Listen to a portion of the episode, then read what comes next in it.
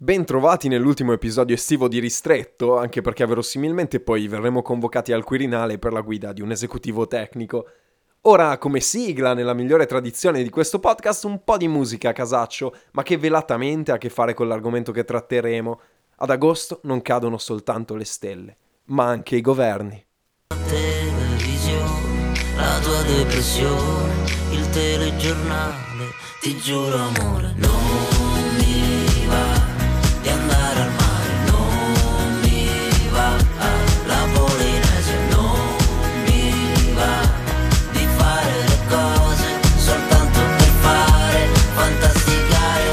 Nonostante le scenette sotto cassa al papete, più che balneare, il governo è franabile, nel senso che frana mica fria. In una parola, sta crollando. Dietro lo smottamento c'è un regista, Matteo Salvini, che era pure uno dei contraenti del contratto di governo. A più riprese, fino a tarda primavera inoltrata, aveva sostenuto che una crisi non fosse negli interessi degli italiani. La legislatura quindi non si sarebbe conclusa prima dei canonici cinque anni. Ora l'accelerazione ferragostana, con l'invito ai parlamentari affinché riportino il fondoschiena sugli onorevoli scranni, scandito però da un capitano che quando dismette divise a scrocco e polo slacciate figura in fondo alle classifiche per le presenze in aula al Senato. Non che vada meglio al Viminale, dove pure risulterebbe titolare, il ministro dell'interno latita pure lì.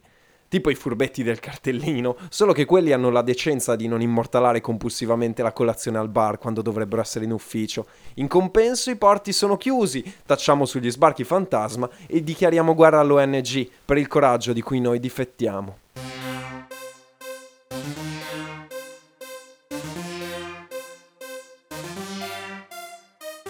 Ripetete con me, va tutto bene.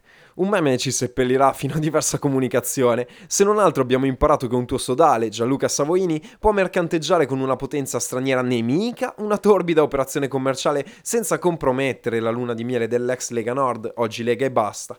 Con quel sottotitolo Salvini Premier reso più probabile dai milioni foraggiati dall'estero, anche se magari non pagati in rubli ma altra valuta. Lo chiarirà la magistratura, formula di rito. Nel frattempo, please, per restituire i 49 milioni sottratti all'erario ci sono comode rate da 200.000 euro all'anno per 80 anni, che è un tasso di interesse che noi mortali non riusciremmo a strappare nemmeno durante una partita Monopoli sotto cocaina, ipotecando tutti i cartoncini della scatola.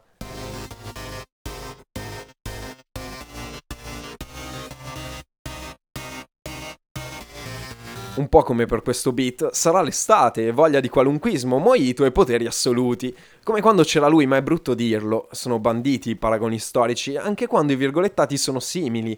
E nell'epoca di Tinder ammiccare pure all'ultradestra non pare fattispecie contemplata dal codice penale, e l'ho detta un po' da avvocato di quelli coi basettoni.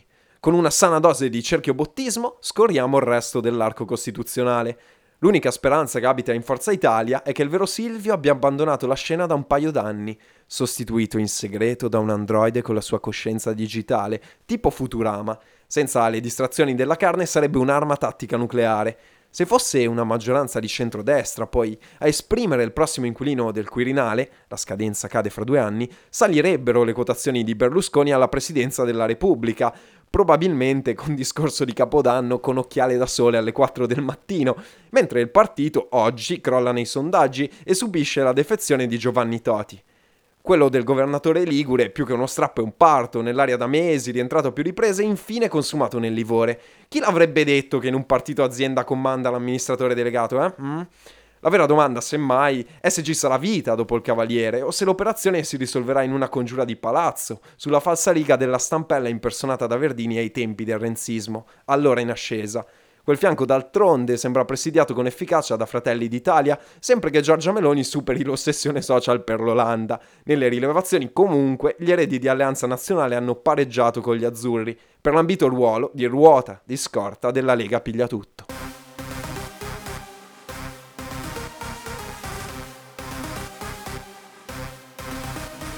Proprio così, tutti gli stacchi di questo episodio sono stati gentilmente concessi dal papete. Welcome to Paese Reale. Continuiamo a parlare di percentuali plebiscitarie, quelle che un tempo aveva il Movimento 5 Stelle, cannibalizzato dalla convivenza con Salvini e ridotto al minimo storico, dopo aver perso l'onestà e pure l'innocenza con i mesi di apprendistato, chiamiamolo così, nei corridoi romani. La stanza dei bottoni dopo tutto era contesa da alleati famelici, non eravamo in spiaggia, abbiamo parlato poco e lavorato molto, si sgola il premier Giuseppe Conte, ex illustre sconosciuto, pontiere rassegnato di fronte alla lite fra i fidanzatini legastellati. I grillini dal canto loro dimostrano una carica istituzionale prima sconosciuta, urge il taglio dei parlamentari, previsto a settembre, è un attimo però, è un attimo scivolare sull'incollatura alla poltrona, specie se la pattuglia odierna venisse, come sembra, disboscata da una figuraccia alle urne. Potranno comunque vantare un provvedimento simbolo come il reddito di cittadinanza, la sbandierata abolizione della povertà. Sarà un anno bellissimo, ma sono logorati, prova scientifica di quanto il potere logori chi non ce l'ha, nonostante in teoria fossero scoccati i loro 15 minuti di fama. A prescindere dall'autista, magari ore di vivo di Battista in tandem con un profilo più moderato, andare al voto ora assomiglierebbe a un incidente frontale, senza constatazioni amichevoli, almeno secondo gli analisti politici, che sono un po' come quei pensionati a braccia conserte che scrutano i cantieri e fanno la disamina e le rilevazioni in anticipo sulle forze dell'ordine di ogni schianto urbano.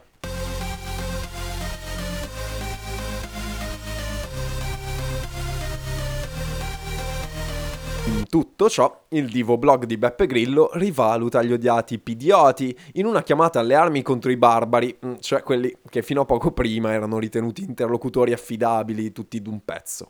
Ormai il sacco di Roma è alle porte, da qui l'inversione sul partito di Bibbiano. In mezzo al guado il PD si spacca. Renzi pare perdonare le simpatie Novax dei 5 Stelle e seppellisce mesi di bordate, popcorn e cancelletti senza di me al cospetto di un supposto interesse del paese. L'ex premier ancora salda presa sui gruppi parlamentari selezionati da lui, mentre il neosegretario Nicola Zingaretti, con la consueta cautela, preferirebbe le elezioni anticipate, esecutivi di scopo o unità nazionale, che si intesterebbero una manovra annunciata come lacrime e sangue, per non dire peggio. Rallentare la corsa alle urne, da un lato potrebbe sgonfiare la bolla di consenso del capitano che scalpita, costringendolo a mordere il freno, dall'altro si rischierebbe di sacrificare la lenta ripresa d'ossigeno del centro-sinistra nell'abbraccio a un movimento in rovina.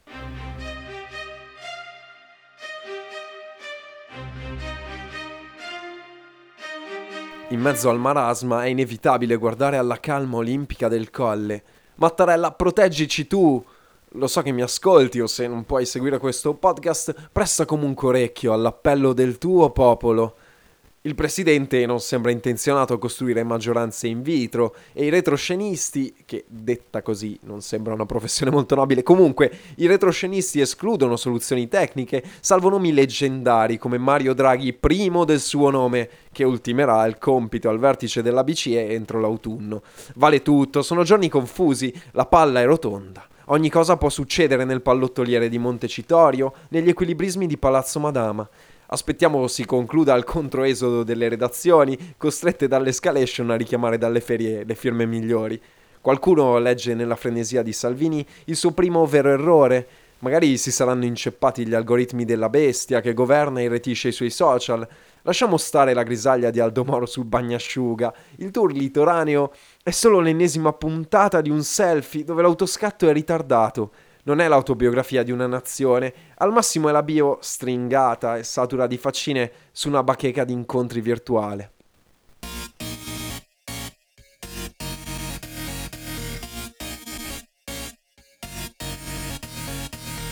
Siamo fuori stagione per i cinepanettoni. Chiudiamo così.